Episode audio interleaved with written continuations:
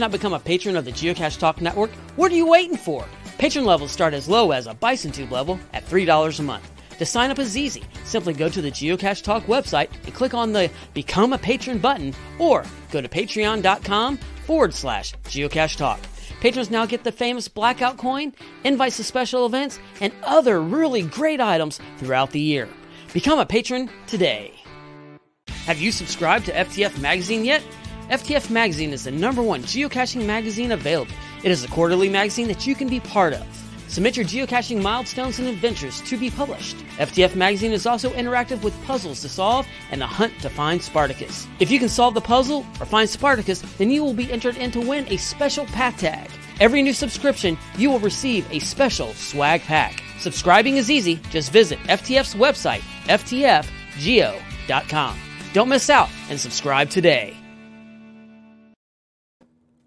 Hello and welcome to Challenge Talk, part of the the Geocache Talk network. We broadcast live on the first Thursday of each month. Feel free to jump over to YouTube, Facebook, or Twitter to watch the broadcast live and join the wonderful and active chat room, or listen to the entire show on your favorite podcast player.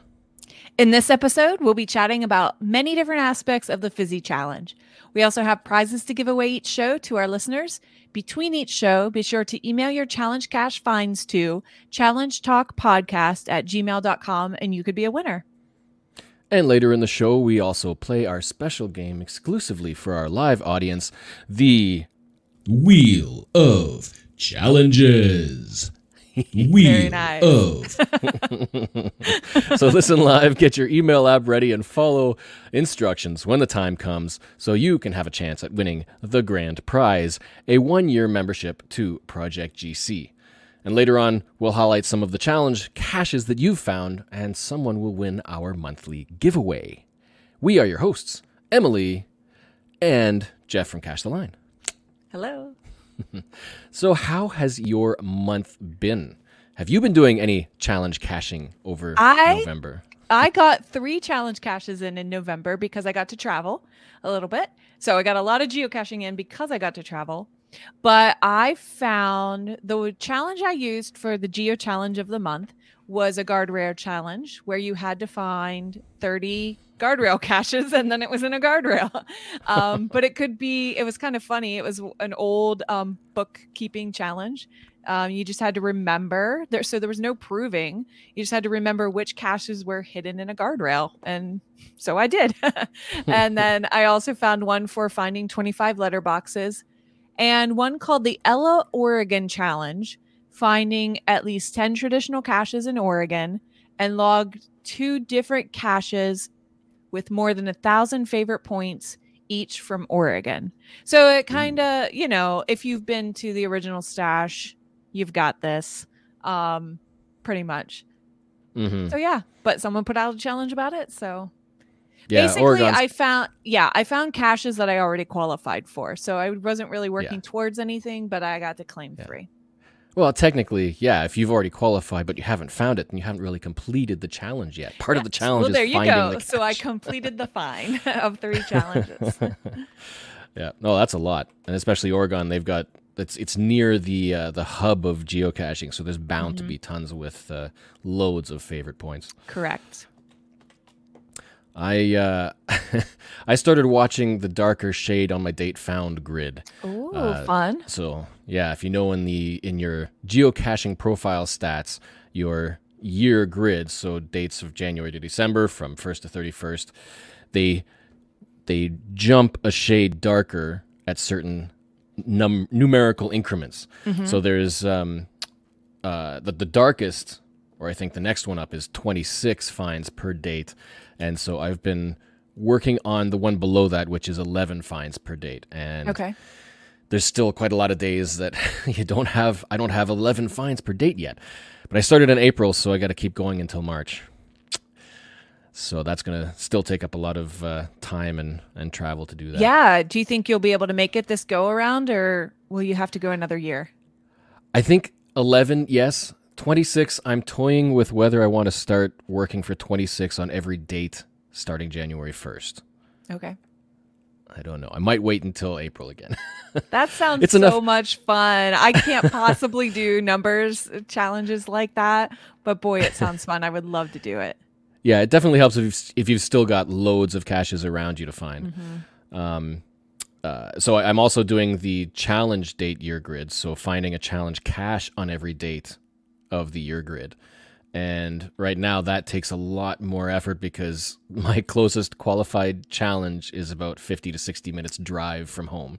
Oh, wow. And until until March, there's at least half the days of the months don't have a challenge cache find. So it's a whole lot of traveling. okay, so you I kind of was imagining you living in this challenge rich area, so I guess maybe not so much or not that you have unfound.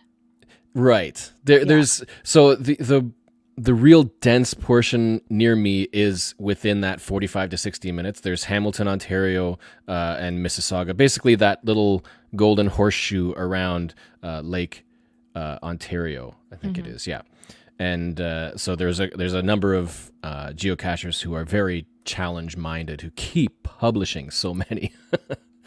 so a lot of them qualified, but yeah, if I look at the challenge map, it's just this big hole around where I live because I've found them all or they're not there. Yeah. So it'll take a lot of work still. But um oh and there are a bunch of have you cached their challenges, so simplistically saying finding a cache in certain states. If you Oh. found a cache in this state, you can qualify So just like it. one cache. Yeah. Oh, You got cool. that one shaded on your map, you're good to go. And there's a lot of those.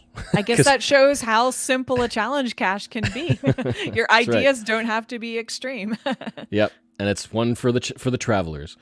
Um, but yeah, for November's Geo Challenge, uh, I, I because I've been finding so many challenges throughout November, uh, I wanted to make one a little more special. So there was one challenge that was sitting on the map that was really bugging me, and that was to find a cache that was placed on every date of the year.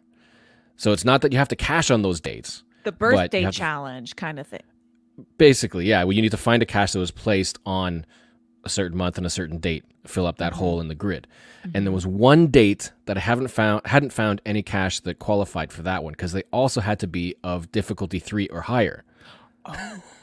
Which it made, made it a five. I think it's a five difficulty challenge. So you have to fill 365 days, find a cache on all 365 dates of difficulty three or higher. And January 29th was the last one that I needed. And the only cache, probably within one, 200 kilometers of home, was one multi that was placed on a January 29th. And it was a four and a half, five terrain multi.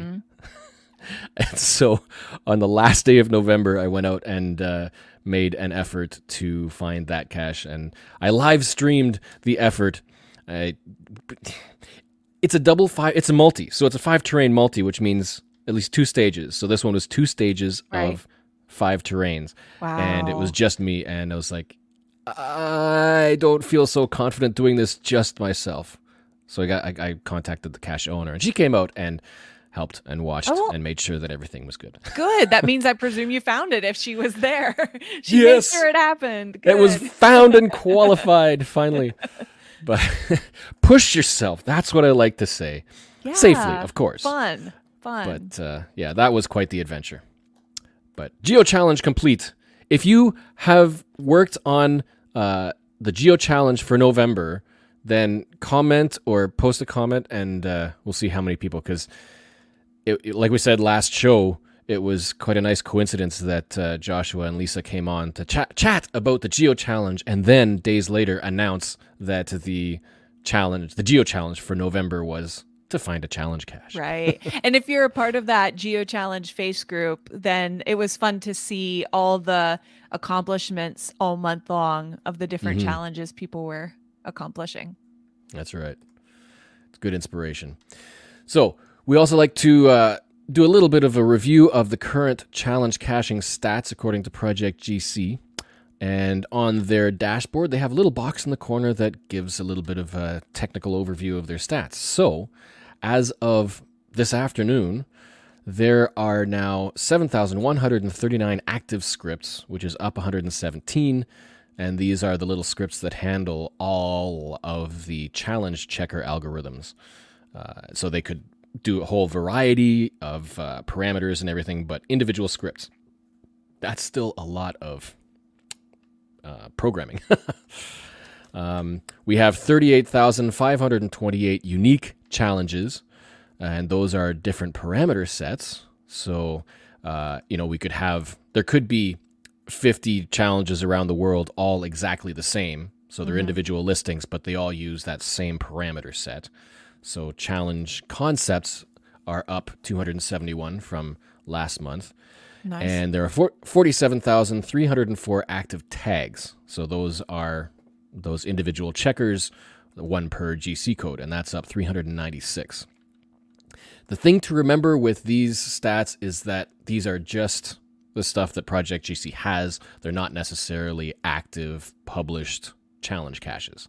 Mm-hmm. So we also like to show the geocaching website's search results for the number of active challenge caches worldwide, and that is up to 32, 32,337, which is up only 81 since last month.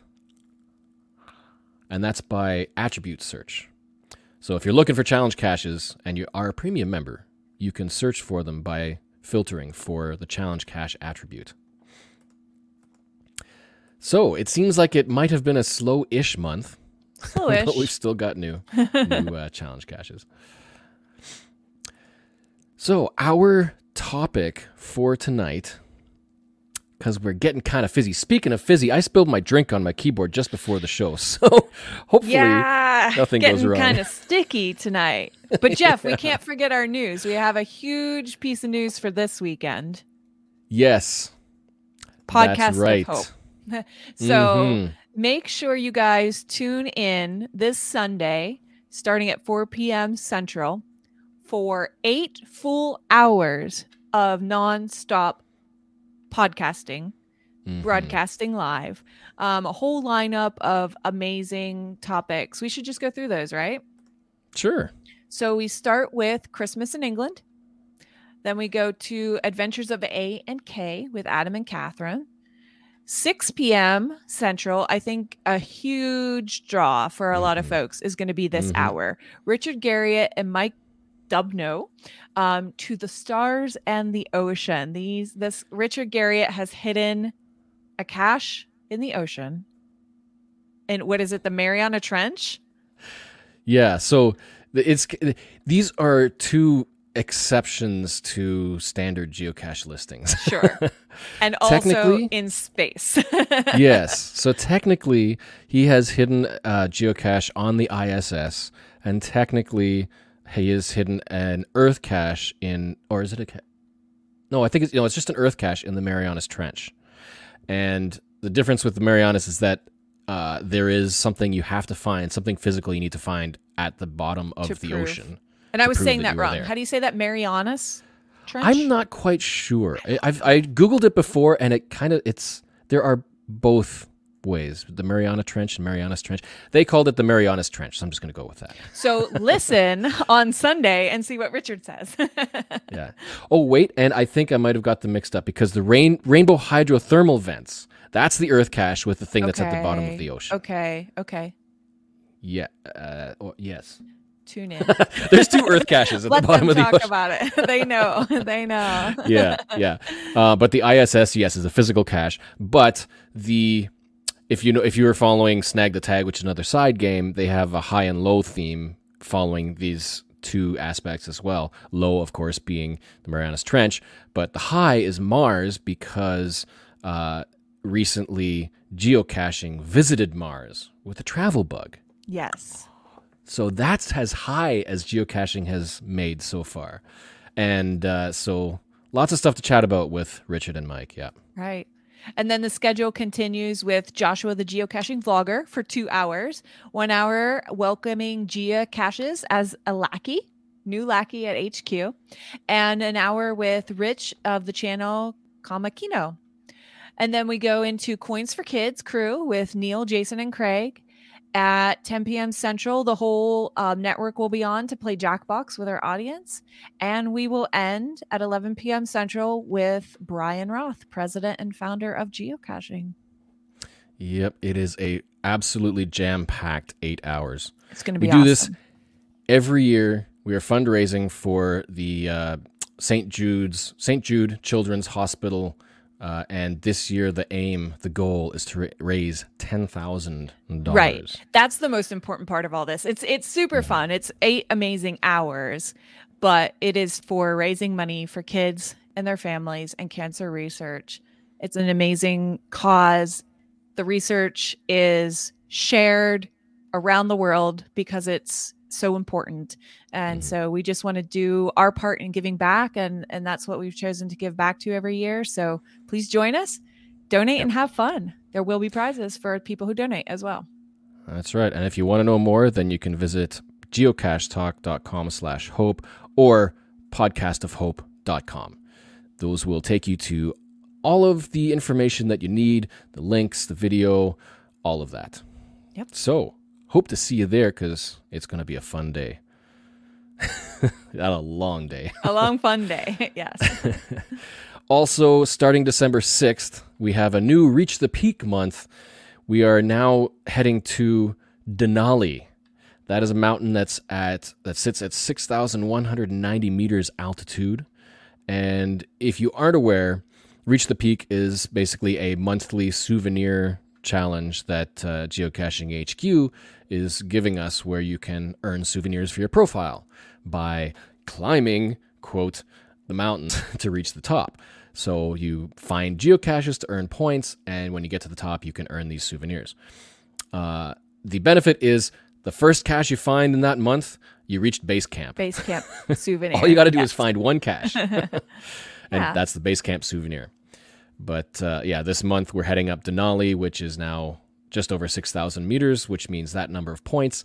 And they've chosen to focus on multi caches this month, which earns you 750 points per find. yeah so that's the cache with the most points but many other cache well all cache Mm-hmm. finds have points it just goes down from there based on the Right. type And if you're curious about the point distribution, you can visit geocaching.com slash play slash leaderboard, and that will show you your friends' leaderboard. So if you have friends connected on, with your profile, then that'll show you all your friends' points. But you can also check out the breakdown of point distribution for what you can find to climb the mountain. yeah i haven't climbed mount denali of course i don't haven't climbed any mountains but i am in the 30% club for being able to see it because it's so frequently concealed um, so if you're in the 30% club let, let us know in the chat i'd love to know who's in the who i'm in the club with That's right. And uh, sometimes it's inspiring to see people get the points on the leaderboard, and sometimes it um, Sometimes Uh. it makes you wonder where what are these people doing? How do they have infinitely more points than I do? yeah. So the uh, the leaderboard hasn't updated yet. It's still at Kilimanjaro for November, but um, so far seventy five thousand six twenty five is mine. There was a number of caches, but uh, yeah, I mean, it, it it highlights your first, second, and third. So gold, silver, and bronze, and your top ten, and then where you are. I'm down in nineteenth place of all of my friends. I haven't even looked. I'm sure I'm very low. I have reached the peak, but I'm sure a ton of people have passed me. Um, Karen says I need to delete a few so I'll look better. a few friends. that is one way to make yourself That's- look better on your leaderboard. That's how you can earn gold. Yes. That's great. So this month we're uh, talking about the fizzy grid, Mhm. and you know it's probably one of the most common challenges that uh, that that's talked about by people who are looking at statistics. It's, it's the easiest and most fun to try to complete. Um, if you aren't aware, it's just basically a nine by nine grid of the combination of all the difficulty and terrain ratings. And one fizzy grid is finding all 81 DT combinations. I still remember the day that I finished mine with a kayak cache, and it was just Mm. a wonderful feeling for that basic Mm-hmm. fizzy grid. Yeah. Yeah, the five terrains are some of the best in my opinion, some of the best experiences because they get you out doing more than you know just necessarily hiking or finding lampposts. Like you're now you're most likely you are using some other kind of mode of transportation, like a Mm-hmm. boat. Having a real memorable adventure. Yeah. Yeah, yeah. So finding that fizzy grid, finding your first fizzy grid is just the first step because these days uh, it is, at least in my area, in my region, it's a growing popularity to create challenges of a much more filtered set of caches. So, for example, fizzy grids of cache types. So, only a certain type of cache. Or a fizzy grid using only of caches that have a specific attribute. Um, or uh, fizzy grids within a certain region, like a county or a province or a state. And so it gets harder and harder with some of those. But at the same time, like we, yeah. yeah, like we like we like to say with challenges, it uh, it gets you uh, changing your game just a little bit, A new focus, a new chat personal challenge. right? And so there are some strategies that we'd like to uh, to go over just to help um, figure out how to qualify for those. And uh, you know that's the other thing. Sometimes these challenges may take years to qualify, and sometimes you could do them within a month. That might even be a challenge in itself.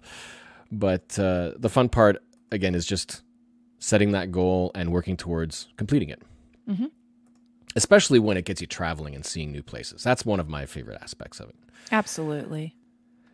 Uh, so, I don't know if uh, how dense of an area your region is, how many ca- how much cache dense it is. Yeah, so uh, it's pretty cache dense, but I would say not with many terrain combinations. Um, so uh, we do have a guy on the I 5 corridor, southern Douglas County, who, for that reason, started hiding um, some varying difficulties in terrains so that you could come in and complete a whole fizzy grid in his area. Um, so I I use that to my advantage to get my second fizzy loop on the traditional, you know, just straightforward challenge. And so if I continue at it, I'll be able to fill that loop again or, you know, get a get a third loop because of what he's hidden. So one guy has made it possible. Um that's what my area looks like. And, and I think that's another helpful thing because there are some cache owners that, uh, whether they, for statistical purposes, want to hide a variety or want to provide a certain experience, they will actually go out and try to hide as many DTs, DT combinations as possible. Yeah. Um, it, it- And even, you know, once upon a time when I lived in Pennsylvania, there was someone, he didn't hide the whole grid, but he was looking at typical grids, his grid, some folks he knew to see what do a lot what are a lot of people missing in this area. Mhm. And so just recognizing a need and uh Mhm. filling that need. Yeah, and you know, in a sense, it's like you uh, you earn the difficulty in terrain if the cache is there, and I think some cache owners might bump the challenge difficulty based on how many qualifiers there are, and, and I think some people might get upset if it's like they know that there's only two qualifiers within a 200 kilometer distance, so they bump the difficulty. But then some people go out and start placing caches to make it easier. So Eh, you never know. It's a good it's a good thing to watch for uh, cache owners who like to do that because chances are they're making some challenges a little bit easier to qualify for. But uh, yeah, even when we're talking about things like cache dense um, regions, like you can look at the map and you can see where there's gaps uh, and there's very few caches out in the countrysides, but then anywhere there's just it's just so dense there's no room those are more like urban areas Mhm. and uh, I, I think for the most part in urban areas you won't get a big variety of dt spreads I agree. Because most of the time yeah they'll be in city parks you might get a difficulty range because of Exactly, things like because of the muggle stealth required. factor. Yeah, Mhm. stealth required, urban camo kind of thing. hmm but then if you look for things like some of these power trails, or um, in Ontario we've got uh, river trails, so you can find Ah. winding rivers, and those might give you a whole bunch of uh, Oh, that higher looks terrains. so beautiful. I would love to come there and do that. oh yeah yeah we we have uh, a, a few geocachers and uh, groups of friends who like to go out for day trips and place caches along our long stretches of rivers and then we often go out in groups group days to go uh, paddling or floating down the rivers and get as many as you can within a day very popular and that really bumps up a lot of the uh, more difficult uh, higher terrains hmm um, so yeah, looking for power trails could be helpful. Um, themes or filtering for specific cache owners. Uh, those are just things to start out trying to find um, where there could be varieties.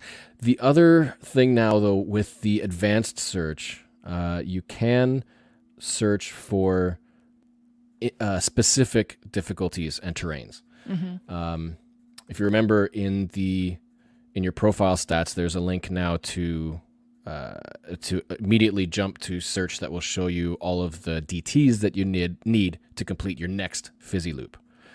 But here, if you know that you need, say, a letterbox that, uh, or let's say you needed three, you needed a two and a half difficulty with a two terrain and a one and a half difficulty with a three terrain.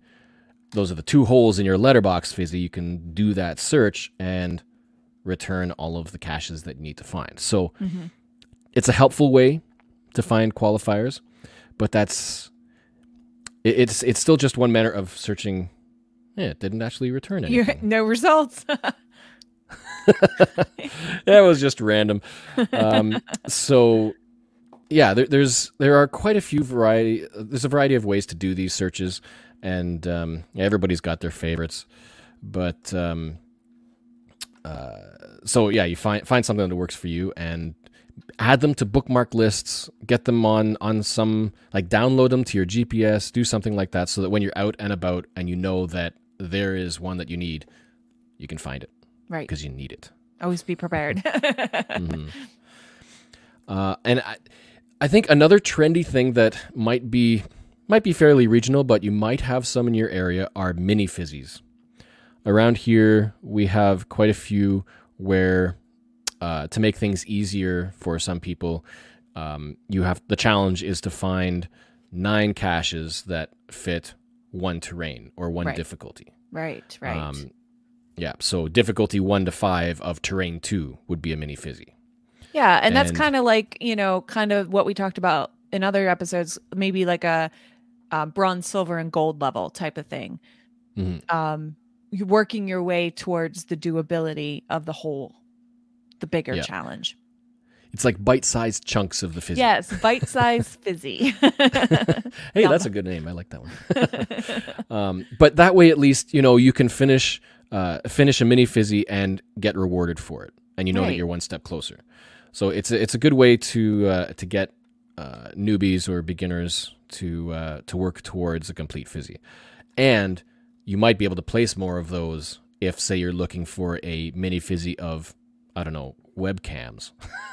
oh my! because those are so extremely rare, or any other another cache type that's extremely rare, you might not be able to place a full fizzy challenge for something like that, but you could place a mini fizzy. Uh, those are still allowed, so you can look for those, and that'll uh, put you closer and closer towards the fizzy. yeah, you know, I kind of forgot about those kind of mini fizzies, and I've I have found a few of those in the past, and it's I, I like them. I, I think it's a great idea. hmm Uh, now I had we we had gone to some places to on social media to ask for um, places that you may know of that have uh, a, vari- a, variety of difficulty and terrains for specific properties like cache types or attributes, and, and there were a number of places uh, that people had suggested, and I think one of them is yours that you mentioned in Oregon. I I put that on there, so I mentioned it. Yeah.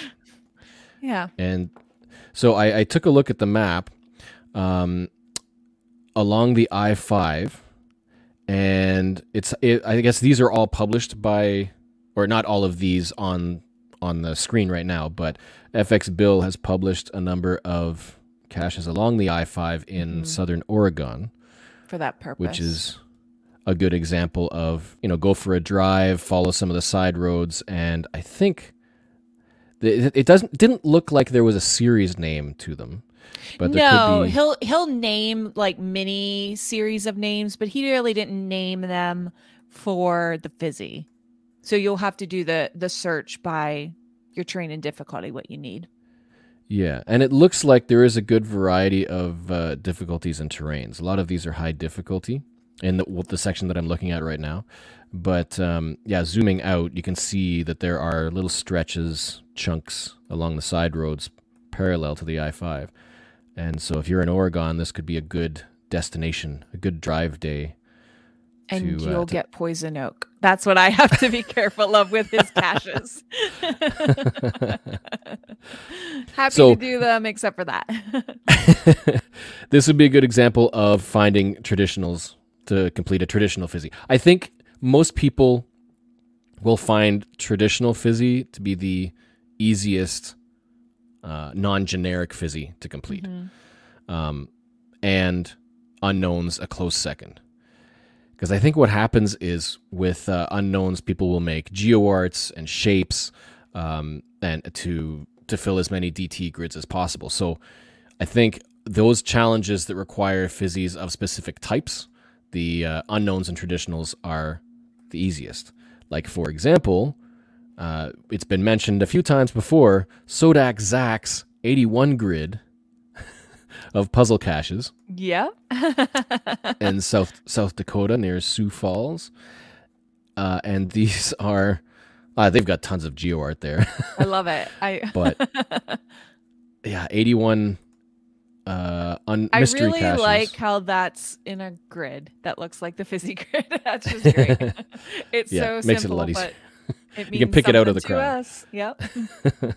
and similar to that, we've got uh, the one that we had a show about uh, a while back. Um, Andrea and Ellen Koroleva's 81 grid, which or 81 cube, which is an actual cube of unknowns shaped uh, like a cube. And again, all puzzles Mhm. and all of the difficulties and terrains are as accurate to the rating as possible. So look for those because chances are people who want to complete a grid will be doing whole series. They'll be probably targeting series like this, um, and word will get out. So Right. yeah, watch social media for that too because you could find probably quite a few series that will give you those fizzies. Yeah. You know, I look at my statistics and you're right. Uh, the unknown is my second most fizzy by type level of success. I don't, I'm not sure how I'm saying that there, but I have 48 out of 81 on my unknown grid um, Oh, with yeah. my traditional grid filled. So, yeah, the unknown definitely is the Yeah, next you got your half grid. most frequent. I have a half grid, right? Yeah. That's another easy uh, um, quantity that for people to aim for is just a half grid. Um, now there is another location that is uh, that was mentioned. There's 26 letterboxes. So again, this is kind of a, a drive, a roadside thing. Um, and if so, if you're trying to complete a fizzy of letterboxes, you could look for something like this: a whole bunch of letterboxes all grouped together. And this one is a series of 26. It's not a complete one. So the idea behind this is that uh, you're not necessarily looking for a set of caches that will give you all 81. You're Mhm. looking for kind of clumps of caches that are that are similar that have a wide variety, so that you know you can go there and find a whole bunch towards the fizzy uh, instead of l- going searching and picking individuals all over the place to try to complete a fizzy. It's a lot more efficient to pick a bunch off at the same time. And I'll tell you Um, what, I'd, my, this thought just popped in my head. It is so satisfying to log a cache and fill a box. Mhm. it's so simple, but so satisfying. Just, you know, one of those things that only geocachers get it, but it's true. Mm-hmm. Yep. and so this little series of 26 was mentioned, and uh, it, I believe, is in Ohio. I think it's south of the border there. Yeah. Uh, and so you could look that up. Um, a North End, one of the caches. I think it's 26 letters of the alphabet, A to Z. I was gonna ask if it's 26. That that's the first thing that comes to mind. yeah, because they all seem to have yeah, different they letters. start with a letter there. hmm Yeah. Uh, so, for example, the E uh, letterbox is GC92H9H. So you could look that up for centering, and then uh, and then target that if you want to. Um, uh, so that would be working towards a cache type fizzy for letterboxes. I think one that that's fairly simple. At least in my area, letterboxes are also fairly common. Um, people are placing them uh, at the posted coordinates rather than a classic letterbox, which isn't at posted, but you've got to follow instructions to figure out where it is. So we've got loads of letterboxes with you know dollar store stamps in them. Right. So they're almost it's almost as easy as a traditional fizzy to, to complete, but there's far fewer letterboxes. oh, and that uh, letterbox trail is in is in the state of Indiana. Oh, so it's west of okay, so it's in Indiana, west of the border. Uh, a multi fizzy. This one, I think fundamentally a multi fizzy is also a little more work because it's not just one cache, It could be Right. multiple waypoints. Um, and so this one, there's a series. It's a half fizzy edition, uh, so it's they've actually got 41 caches uh, of different difficulties and terrains in this series Cool. and yeah, it is. Uh, where is that? You know, it's a lot easier just to open the cache and look at the uh, the listing. um, so that one is in Alberta, and it's just outside of. I think that's Calgary. No, that's Edmonton. And uh, so you can you can spot this on the on the map. You can see all the colored icons in one big clump, kind of like a geo art and I don't know if you'd be able to do half a grid in one day. Some people like to try that, but um, again, these seem to be roadsides, and I would guess that the posted and final are probably both on the roadside or nearby, like just off a trail or something. Um, but I would hope that the terrain ratings would be relevant. Accurate. Right. Yeah, yeah. It's all see, and that's the other thing. It's more rewarding when you find a cache where you know that the terrain you've earned the terrain. You know, because some people will place it just for statistics. You know, liar liar caches, for example, were huge. Right. Five five difficulty, five terrain, and it's a lamppost. but you, you describe this outlandish experience finding it, and then everybody who looks is like, "What do you got to do for this one?" Oh, it's Right. a liar cache. Right. But yeah, like when you complete a fizzy of actual relevant difficulties and terrains, it's so much more satisfying. Mm-hmm. Oh yeah, like just like you said, it's it's those experiences. Um, our area has a lot of kayak caches, so I've had so many good experiences on the water for those high terrain uh, searches. Yeah, it's Mhm, satisfying. mhm. Yeah. Uh, and then we have another mini fizzy. This one is a Lost Cities series. And for this particular example, it uh, it is of terrain four and a half, and it's a geo art, which means they're all mystery, unknown caches, but they are all different difficulties and terrains. And for example, we've got let's say the dot of the question mark of the geo art, Lost Cities question mark, is GC2FKAQ. And I haven't looked at the puzzles, but I'm apprehensive of those high difficulties. Uh, let's see what the two terrain puzzle looks like for this series. the Lost City of Angkor Wat. It is in New Jersey. And that actually looks like a legit puzzle. Um, there's a photo, an image, and somehow you've got to figure out the. So yeah, it's. I guess all of these puzzles are relatively unique and probably fairly legit. Cool. So that's another idea. So looking for those series of portions of fizzies can help towards completing it. Uh, but that's a set of caches. So that's not a mini fizzy challenge. That's just a series of nine geocaches to help complete a mini fizzy. Um, one of now recently, one of our local cachers has uh, placed quite a few uh, new ideas for challenge caches that are allowed. So we've got, for example, the Gruel Day of the Week Fizzy Challenge. Can you guess what it got to do for that? Monday, Tuesday, Wednesday, Thursday, Friday, Saturday, Sunday. I guess it sounds easy. but what is the word gruel? So Carney Gruel is the owner of this one. He's he's one of one of maybe if not the most prolific cachers in our area, and he's got I think what two thousand hides, something like that, and most of them are challenge caches, or half of them are challenge caches. Um, so yes, in this challenge, GC8FQWR, here's another perspective of the fizzy challenge: is to find all of the DTs to complete a fizzy on On a Monday or on yeah, a on Tuesday. each day of the week. it it So you sounds need hard. Basically, seven loops. Is this one asking for seven loops? Essentially, yeah. If you have fewer than seven, you won't qualify Wow. because because it's each day, right? So you need to That have is such that is such a high demand. it would never get published here because no one would be near finishing that. yeah. Because the thing with this is uh, I don't qualify for it yet. I think I've got two days that I still need. Yeah. So um, if you know which DTs you need on which day, then you can at least plan around that. You can say, I need this specific DT on a Thursday. And so you can say, okay, uh, you can search for that DT and then plan. Thursday, I'm going out. This is my lunch trip or a night cache or something like that to get that and then qualify for the challenge. In this case, that can be any type, anything. It's just getting that DT on each of the seven days in order to qualify. Um, so that's not just filtering down. That is, like you said, it's seven. You have to have at least seven fizzy grids. There's no overlap. wow.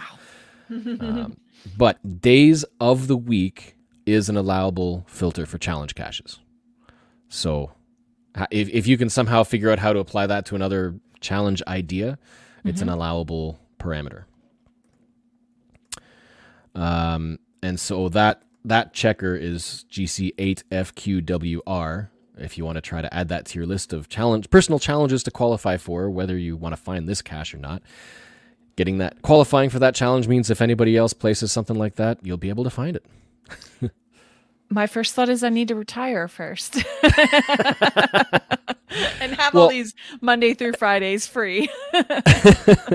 when he first published all of these day of week challenges, uh, most people going through the checker, you know, you're going to see huge high counts on the weekends because everybody's caching on Sunday and Saturday, not during the week.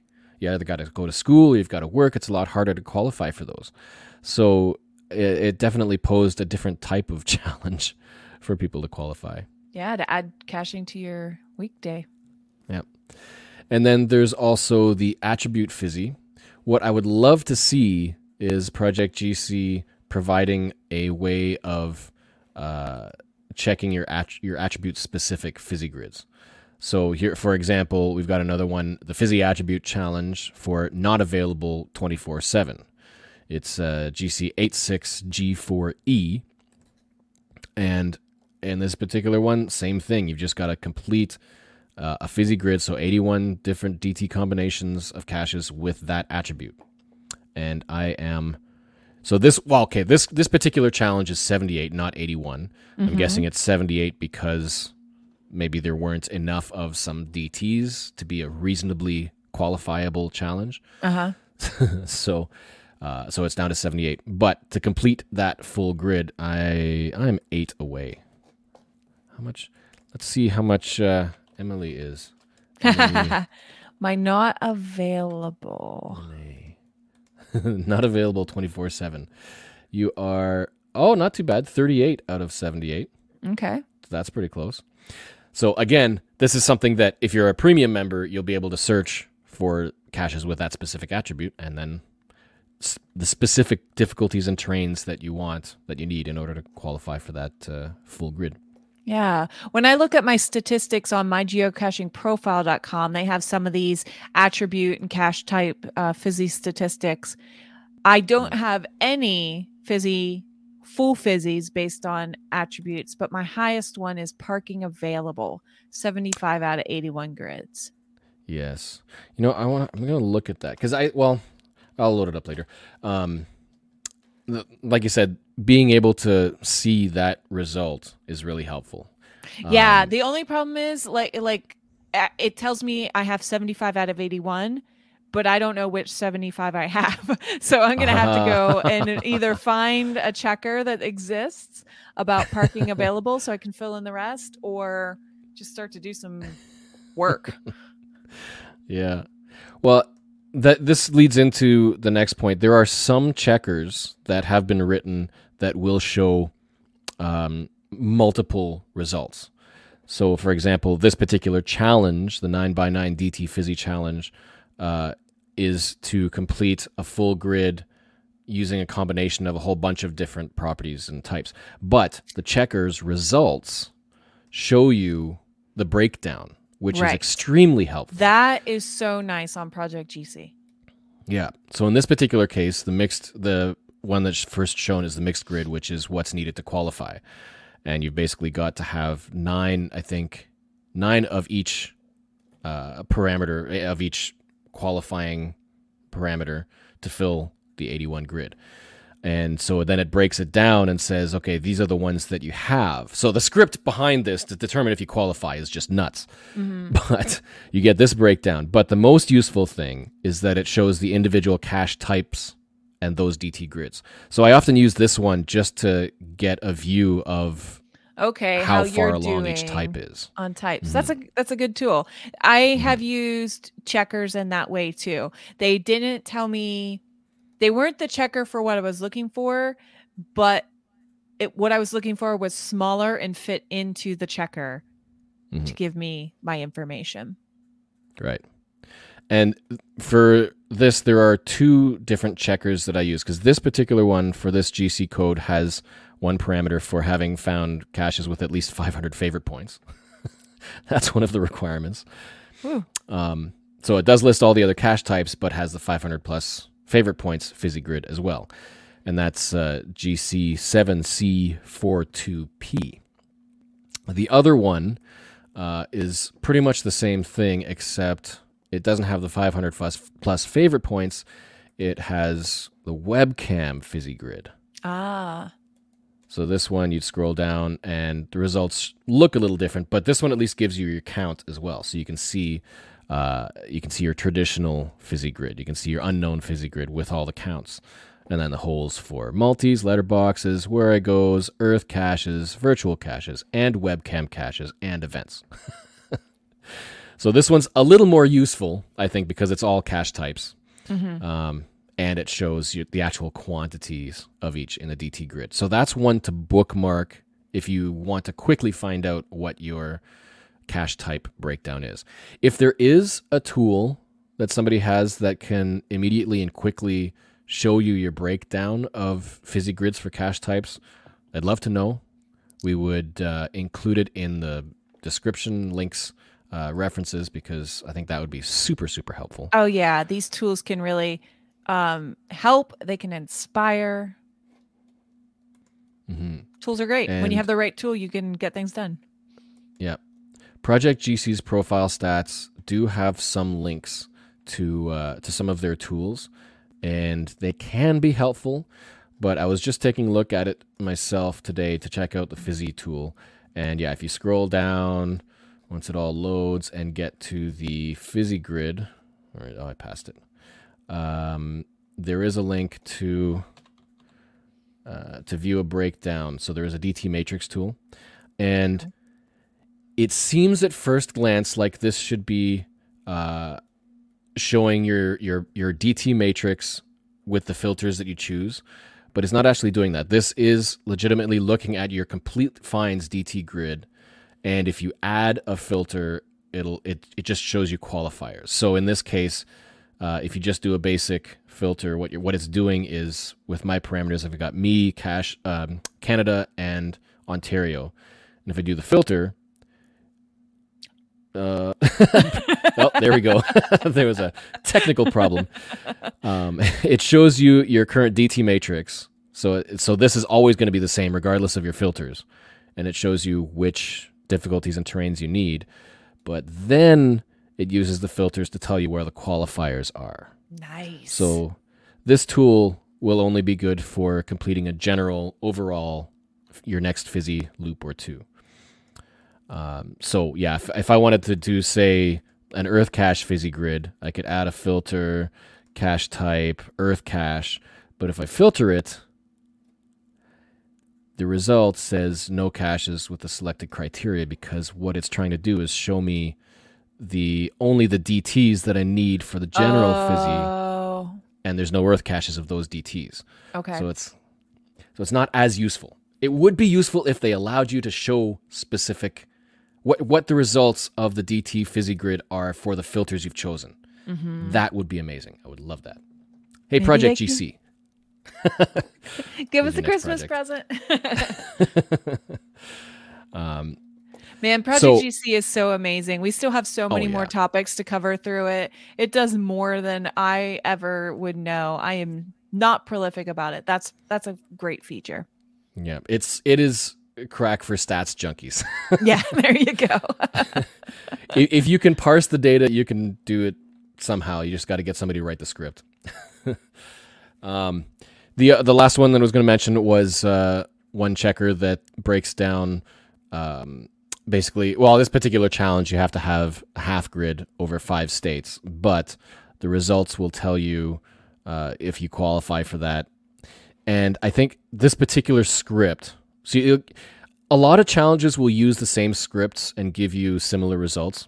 hmm So this particular one, the results I don't find as helpful um, because in this sense, in this one, I've got uh, it. It's hard to understand how it tells you your results.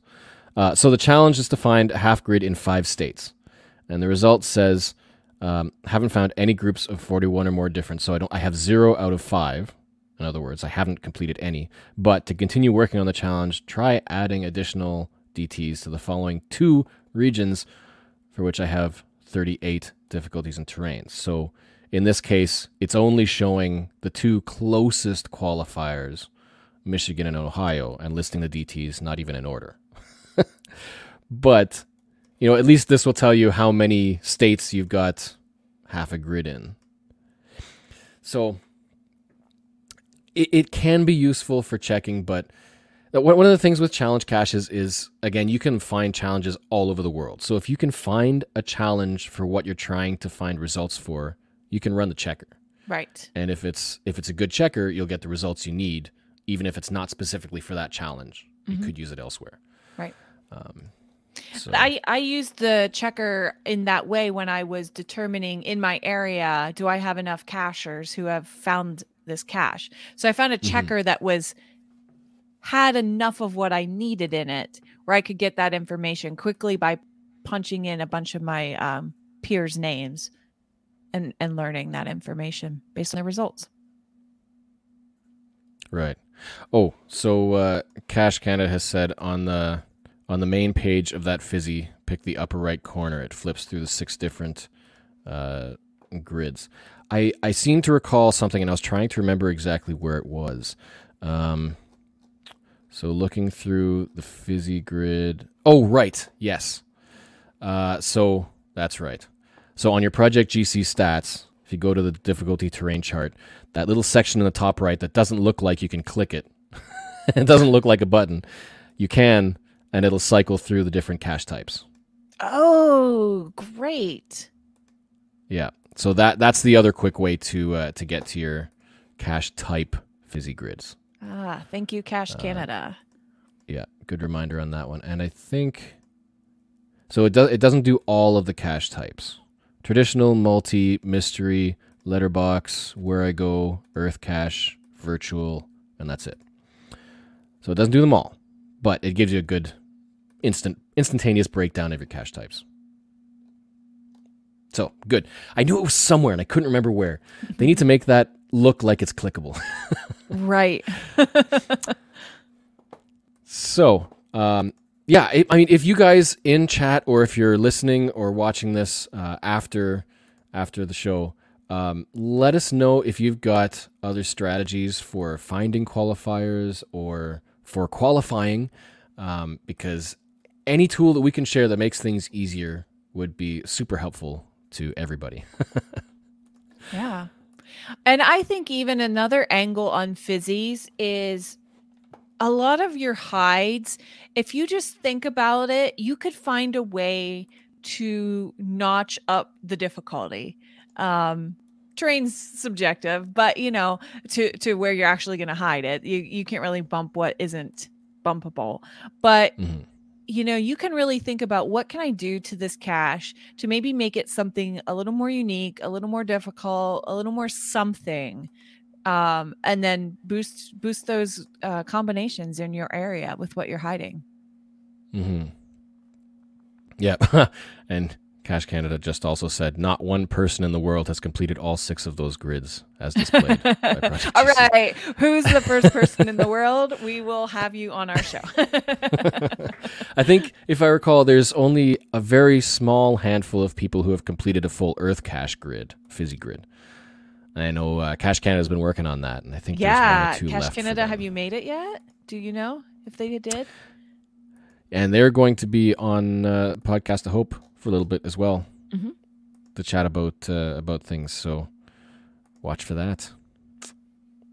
That's so cool. What a great um what a great angle to be so specific on a, a fizzy grid. I love it. Four away. Cache Canada says they're Four four away. away from a full Earth cache fizzy. Yep, it's a tough one to complete. so, um, yeah. So again, email us, especially if you uh, if you have any tips and comments and ideas, so that we can uh, share with the community and make things easier for everybody. and you can email challenge talk Whoop. podcast. Oh, there we go. Challenge talk podcast at gmail.com and let us know. Another comment. Yes. So Jim Stark says GSAK allows you to filter on anything, and there is a macro to analyze fizzy grid completeness at any round. So yeah, you know that's another tool that I am hmm even less adept at using is GSAK. But those of you who know GSAK uh, know that it has a lot of capabilities as well.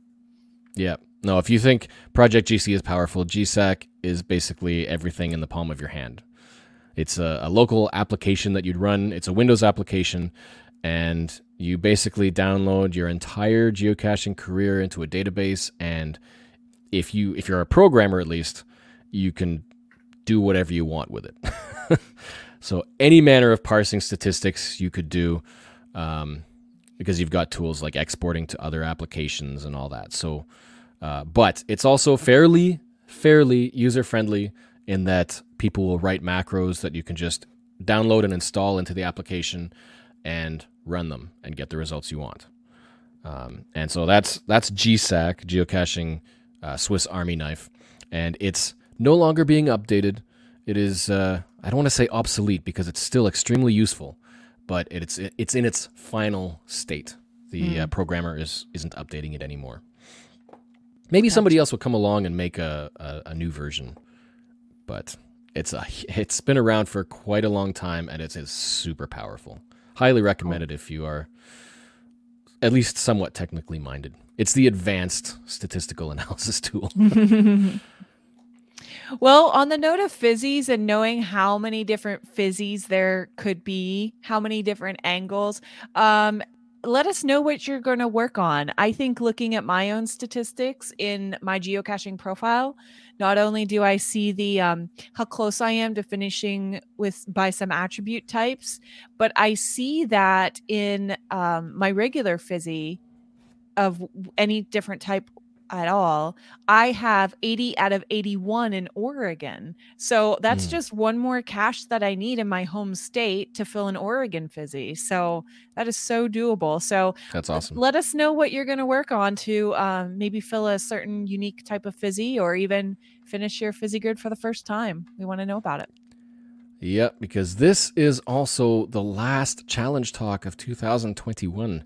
Yes. So this is a good New Year's challenge, New Year's resolution for you guys, for our audience. Yep, we want to pose it to you guys for 2022's challenges. Work towards either completing a fizzy or some variant of fizzies. And uh, yeah, so whether it's type fizzies, attribute fizzies, location fizzies, we want to see you try to work, get all fizzy. I don't know how to be fizzy. I don't know how to physically show fizzy. we need a can of pop. yeah, exactly. I should have grabbed one. so again, yeah, we love to hear from you. Email challengetalkpodcast at gmail.com and let us know how you're doing. Uh, we love to hear your challenge caching progresses, and we will certainly come back to the fizzies in the new year and see how people are progressing. Because uh, who knows, it might be super difficult for you to complete just one general fizzy in your stats, mm-hmm.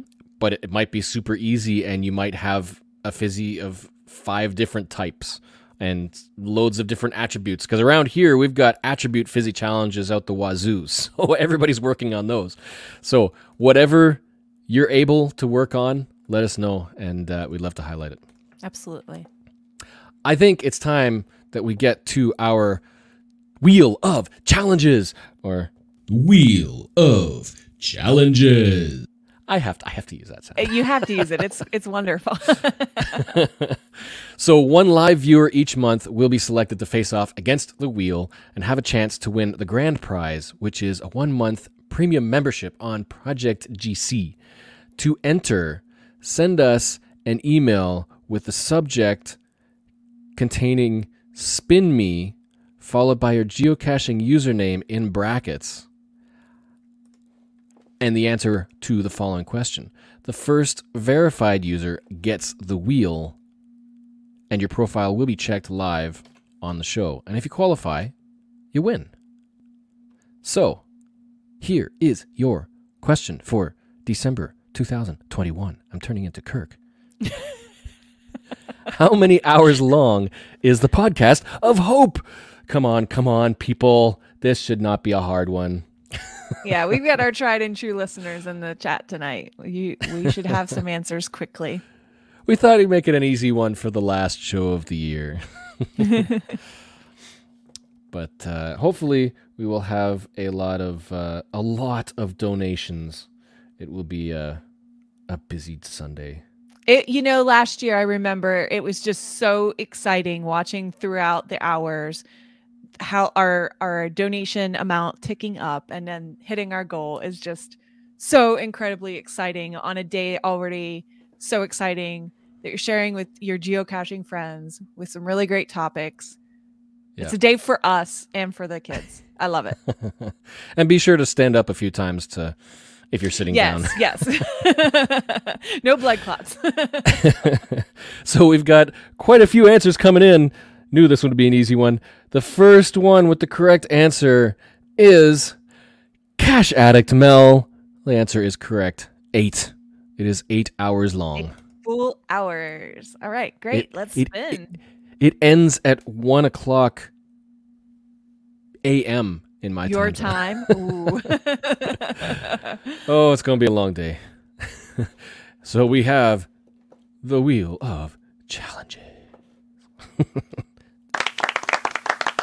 that might be early, but yay for getting the correct answer. okay, so Cache Addict Dash Mel. I, I am going to remember how to because I, I remember looking at your username and it yeah spaces and dashes and periods and yeah okay I think I've got it right anyway spin the wheel what do we have oh five difficulty the well-rounded cache ah! challenge Oh, Couldn't oh boy. Be. We did not plan that. No, no, but that's perfect. And this is a good topic. This is the California Fizzy. This is the infamous old Fizzy. Oh, it's currently disabled. Oh, it's oh, it maybe it hasn't been enabled yet.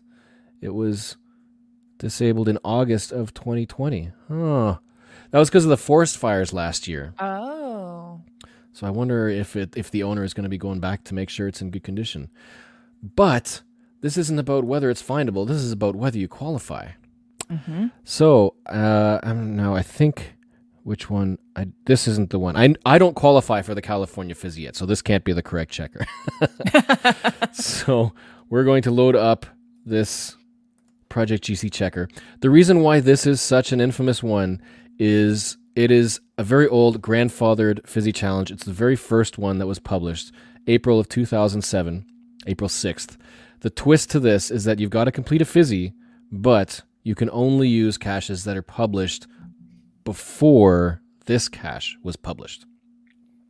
So Nothing new nothing new. counts. and you have you have to have I think it's one of at least one of these cache types each, and I think that's I think that's right.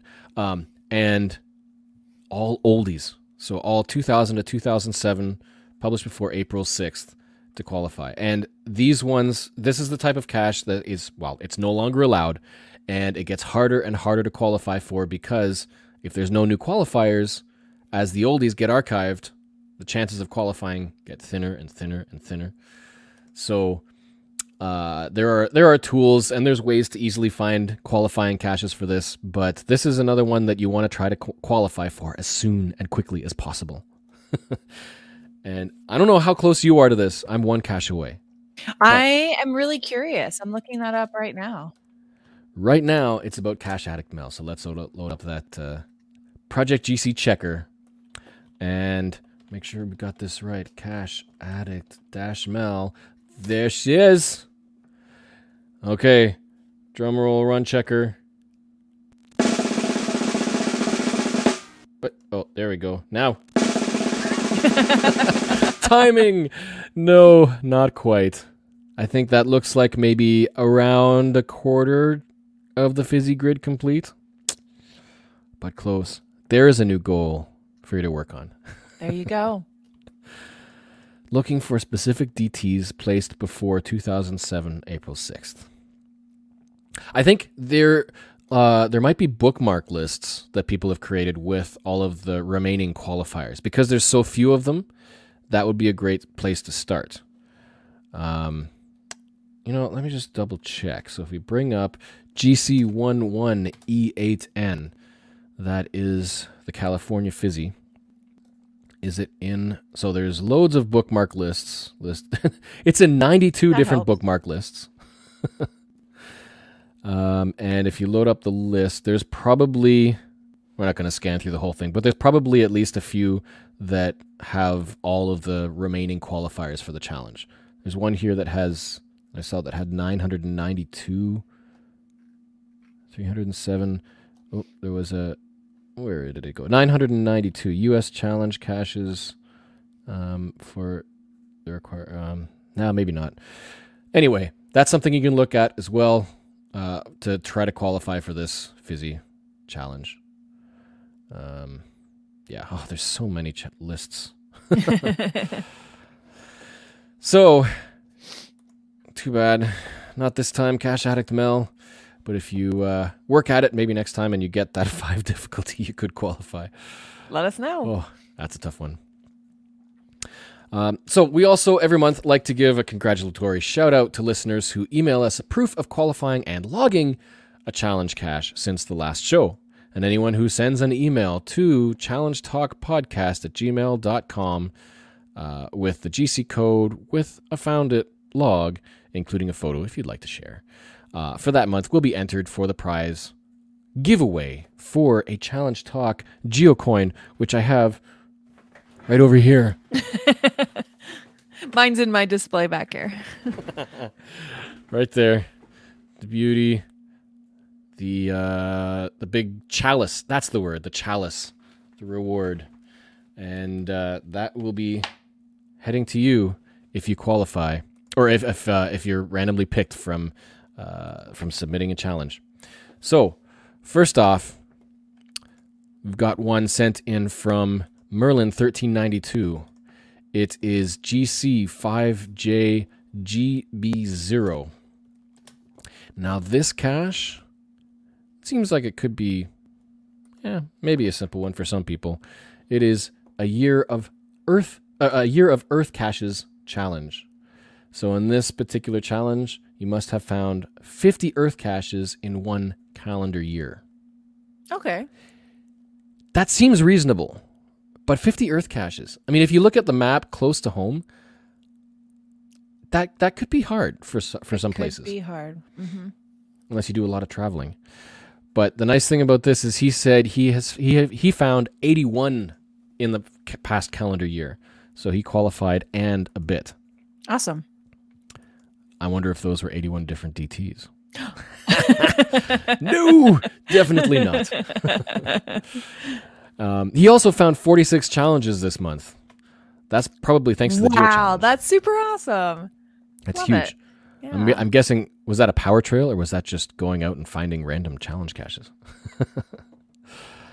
so good job, Thir- Merlin 1392. Uh, that's in Van Buren, Michigan, in the U.S. It's uh, three difficulty. Yeah, I can see that. That seems reasonable in my opinion. Um, one and a half terrain. The terrain isn't as relevant because that could be anything really. Mhm. Um, and it was placed in 2014. So post moratorium. Next up, we have one sent in from Runner Cacher, and this is GC8RYVV 325 Travel Challenge Silver. And this particular challenge, you need to meet the qualifications, qualifications, and to have found a cache in at least 25 states. Okay. The reason why I thought this was kind of funny was because Bloody Bloody Cool sent in a challenge as well. And it was GC8 TEAC, which is the 325 3525 travel challenge ultimate, which is to have found 25 states, caches in 25 states and 25 countries. Ooh. So Runner Cacher and Bloody Cool kind of both worked on two different uh, difficulties of this same challenge. of the same challenge. Love it. That's Yeah, really so neat. Sil- silver was 25 states, Ultimate is 25 states and 25 countries. When I saw the silver, I was curious. What was what could gold be? I think Ultimate is the uh, the maximum of the series.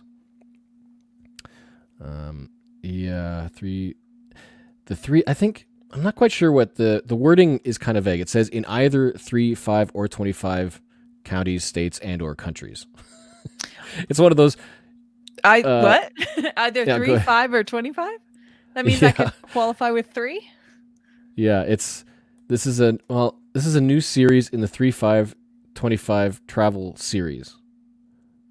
the series rewards the geocacher who has the, taken the opportunity to travel and find caches.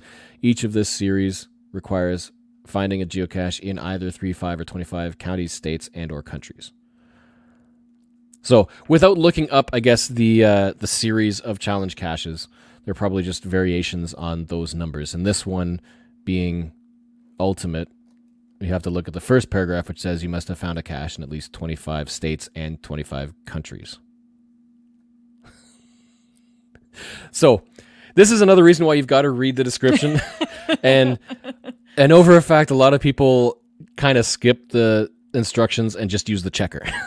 Yes, that helps. It's a lot easier that way. Um, next up, we have one sent in by Kitty Catch. It was GC9FD42, which is three oldest in three countries challenge. nice. And this is in Australia. Published in August. So pretty much brand new. Uh, to qualify for the challenge, you must have found three of the 10 oldest active caches in at least three countries. I like this variation. I like that. Because it gives you a little bit of flexibility and it's not specific dates. So there's always going to be 10 oldest in any region, but you only need to get three of the 10. So in this case, you need nine caches, three different countries, with three of the 10 oldest in each. Player's choice. Yeah. I thought that was a nice little, nice little variation on not quite a Jasmer, but you know, finding the oldies, Mhm. and it gets people out there. And this is Australia, so most likely, people finding this in Australia are probably thinking Australia, uh, New Zealand, um, and somewhere else. And a trip to Mingo. so that's a four difficulty. Tasmania. What Tasmania, the country, right? Yeah. No. I don't want to yeah. speak what I don't know. I can't remember. Oh, uh, it's shameful, shameful. Geography class. That was so long ago. Uh, next up, we're getting back into some fizzy stuff. We've got one from J Man, and it is. Oh, uh, Kitty Catch also said something about that challenge. She said, uh, um, "I love the old caches, and I'm hoping this challenge encourages cachers not to not only travel, but to hunt out those special old finds. Because a key element that I missed mentioning is that that three oldest in three countries challenge is placed by Kitty Catch. It is her cache. yeah, cool. So that's a great idea. Obviously, I like it. We like it. great idea. Uh, so, yes, next up, J Man with uh, the PBC 25 Fizzy Challenge Beginner. So, it's a three difficulty published in 2020 in Maine. Another Purple Bison Challenge. Purple This is another bison. big I was wondering what PBC would have been. Another big series of challenge caches. Uh, the challenge requirements for this using the difficulty terrain grid find at least nine caches in a horizontal line in one single difficulty, or vertical line, or a sing- or uh, diagonal direction. So this is kind of one of that that mini fizzy concept. Instead of a full grid, you're just finding a line of something. So nine caches to qualify. So that was a good one, and that's a three terrain so not not too hard. And again, these might be this is an example where the the difficulty might be rated regionally. So as a three terrain, it sounds like they've got a, a decent spread of difficulty terrain combinations in that area um, to make it not too hard to qualify. yeah. Fun. Next up, we have one from Starcasher. This is GC41TQ8, the 60% fizzy challenge, all 4.0 and below. So, again, kind of like a mini fizzy, or not a not a full fizzy, or a percentage, however you want to look at it. This is actually looking for a specific segment of the grid. In this case, everything rated one to four of difficulty and terrain. Um, I know we, we had an Earth Cache challenge kind of like this, where uh, because it was a lot harder to obviously get the higher difficulties and terrains for Earth caches, there was a mini fizzy Earth Cache challenge where it was up to I think it was it was either three or three and a half, because that could be filled in our region. So similar, I guess in in their area, this is uh, the next best way to qualify or get closer to a full fizzy. Um, and again, this is all cache types, all properties, so it's just a general uh, DT fizzy grid. Good. So Cool. Lots of these. Send in your fizzy challenges. This next one, I, I have to, to show this because I just love this. Whoever created this series, good on you. Look at the names. So this is um, a few caches sent in by Gary of the GBs. Mm-hmm. And let's say, for example, there's there's a few fizzy ones in here, but uh, let's say we have GC58R2K or 85R2K, uh, 85R2K. A fizzy and less than. Oh, I lost the accent. Ah, you can get back to it. Do it. a fizzy and less than an hour challenge. A fizzy and less than an hour challenge. I've got to like work you go. into it. There you go. Southern here. fizzy in less than an hour challenge. That's getting like a full fizzy with only the doing under 60 minutes attribute. But I love this series because look at the titles. It's like, I hope y'all are feeling regular for this challenge. Probably getting a fizzy for all regular sizes. Or maybe 2000 isn't just 33 minutes and 22 20 seconds challenge.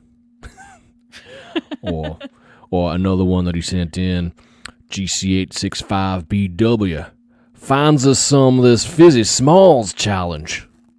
And look at that one. Let's open it up. It is GC865BW. finds us some fizz, finds us some of this fizzy smalls challenge. Got to read it the right way. So the whole series is like this wanted sign. You got to look for the challenge right down here, right here. Wanted one fizzy of any type, but container size must be small. Love it. Totally forces you to read it in the way you got to read it in the way to see it. I love it. Very Okay, well I'm done. So big like thumbs up to the owner. I mean this this is one big image. There's no text. So that might upset some people cuz you you know, sometimes text is easier, but graphically great theming. Yeah. Love it. it's wonderful. And uh placed by Stony Brook. Probably the whole series, I think, in uh, April 2019. But I mean, you just, you just want to read through all of these titles. You can't read it without doing the accent. Some of these words I'm not quite sure about though, but you know, whatever. so, yeah, good job. Two thumbs That's- up for that it's series. fun having fun with your um fun with all your details. yeah. You can name caches anything. I know sometimes these challenges come through and I don't I don't have a clue what that challenge might be until you get to the description. So it's part of the fun. Yep. So uh, we there was a whole lot of challenges sent in this month. So awesome, good job, everybody who qualified and sent in. We love to hear from you. So once again, make sure that you uh, go out every month, find some challenges, put yourself uh, or, or set goals from yourself, and let us know. Sending an email at to challenge talk podcast at gmail.com. And uh, your challenges and your qualifications may get highlighted in the show.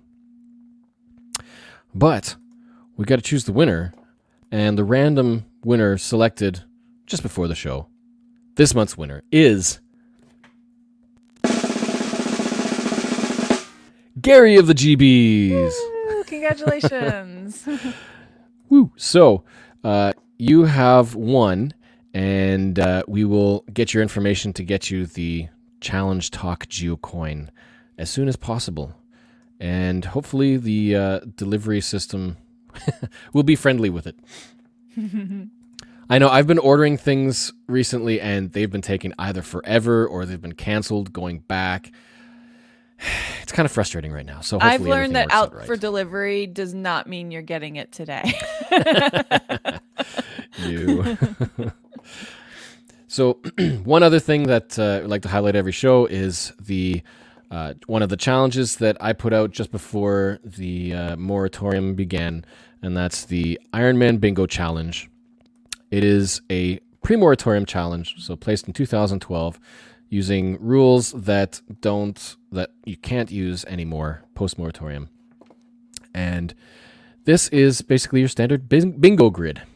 It is a five by five grid of a whole bunch of other consecutive streak caching challenges. The fun thing is, these are specific properties like finding 25 days with a find difficulty three and under, or 10 days of letterboxes. That's probably not as hard these days. or three days, consecutive days of UV light required.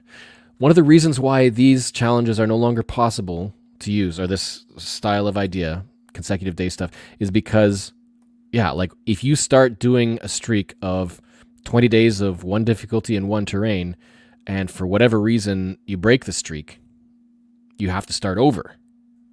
But you can't use the caches that you just found again. Right. So you just used up your resources. yeah, you can't go back. So it makes it a lot harder to qualify for uh, for streaks this um, this filtered down. Mhm. But this is pre-moratorium. These were different rules, including the rule that you now have to qualify for your own challenge, Before you can I hide don't. it. This is a challenge that nobody qualified for when it was placed. uh, did I have? I th- I think. Oh, because it was a streak. Um, I don't think there was a date restriction on this. I think if you have, if you already qualified for some streaks, then you could already claim it. Oh no, only caches found and logged after February 26, 2012. So it was also date restricted. So this is like legitimately. You're harsh. from this date on, this is the challenge for everybody. So yeah, it was a lot harder. It's it's a, the type of challenge that's a lot harder for veterans who've cleared out their areas, and a lot easier for beginners who still have everything available to find. Spread the There's word to your there. beginner friends of all the things that they can possibly accomplish if they get strategic right away. hmm So what I've done is uh, for this challenge for people who complete it, I'm rewarding a geocoin, which is still on its way, still working on it, uh, for people who complete special shapes or complete the full card. Uh, and so I've decided to extend that challenge to the general internet public. So if you are able to complete the full grid, if you have, if you can complete this entire challenge, uh, so not just a line, but the full grid, then I will send you one of those geocoins as well, posting that to our Challenge Talk community. But uh, for updates since last month, nothing just yet. I know there's still people working on it, but uh, there hasn't been any posting yet. I like to say, if you're working on this, let me know.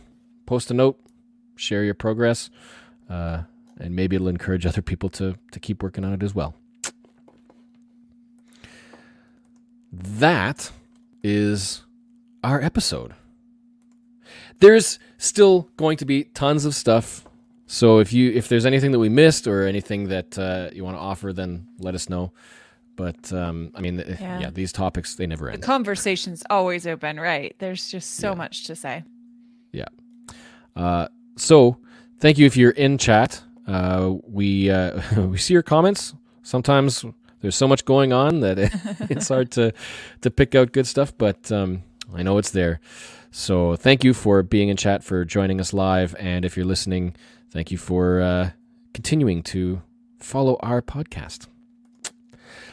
Reminder for Sunday: make sure that you tune in Geocache Talk to Podcast of Hope and get some food, get some drinks, get some friends. Yeah, I think this would be fun to sit down with uh, your family or whoever and chill with geocaching. Yep, and uh, and and get some money and donate, donate, donate. We've got prizes every hour. One of the strategies some people use is to donate a little bit each hour just to get into each of the prize draws. Every drawing, right? Lots of strategies. Our uh, next show, the next challenge talk, will be in 2022. Crazy. It is the first Thursday of the month, which is January 6th. So mark it on your calendar.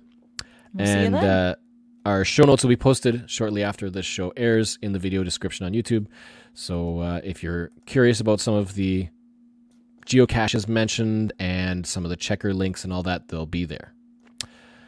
Thanks for watching. Thanks for listening. And remember, it's not about the numbers, it's about the challenge. Challenge accepted. See you guys later. Good night.